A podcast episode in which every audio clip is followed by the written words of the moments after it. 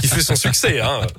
Allez, 6h30, le voici pour le journal. Voici Greg Delsol. Et à la une, le système euh, hospitalier tient bon. Ce sont les mots du directeur général de l'Agence régionale de santé qui a fait le point hier sur la reprise de l'épidémie en Auvergne-Rhône-Alpes.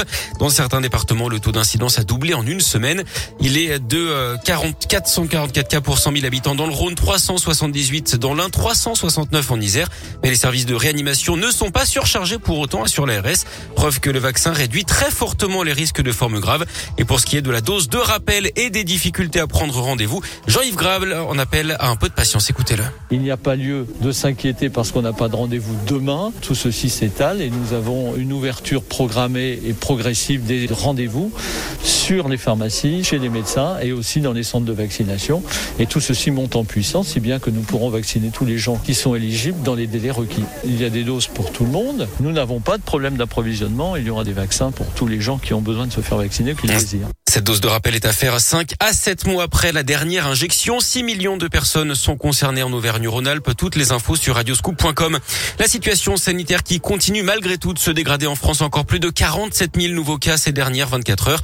Le taux d'incidence qui dépasse désormais les 300 cas pour 100 000 habitants en moyenne dans le pays. Une situation inacceptable, c'est ce que dénonce la région après l'annonce de la SNCF. Hier, elle va réduire son offre de train sur plusieurs lignes de la région. Il y aura notamment moitié moins de TER sur la ligne Lyon-Grenoble ces deux prochaines semaines en heure de pointe. La compagnie invoque des travaux de maintenance et de réparation. La ligne Lyon-Macon est également impactée. La région qui demande des autocars pour minimiser l'impact sur les voyageurs.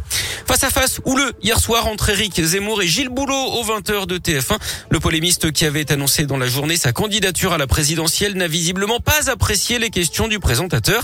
Il a évoqué une interview de procureur, une escroquerie intellectuelle, accusant le journaliste, je cite, d'avoir voulu faire son malin. Il l'aurait d'ailleurs insulté en quittant le plateau. Au même moment, mais sur France 2, les candidats, la primaire des Républicains étaient réunis pour un ultime débat. La droite qui ouvre ce matin le congrès qui va désigner son champion pour briguer l'Elysée. Le vainqueur entre Michel Barnier, Xavier Bertrand, Éric Ciotti, Philippe Juvin et Valérie Pécresse sera connu samedi à 14h30 après un scrutin électronique à deux tours. Notez cette date dans votre calendrier, la semaine du 13 au 17 décembre. C'est dans ce créneau que sera envoyé le chèque énergie aux ménages ah. modestes. Un peu moins de 6 millions de foyers sont concernés en France. Ce chèque de 100 euros est censé aider les familles à absorber la hausse des prix de l'énergie, notamment le gaz et l'électricité.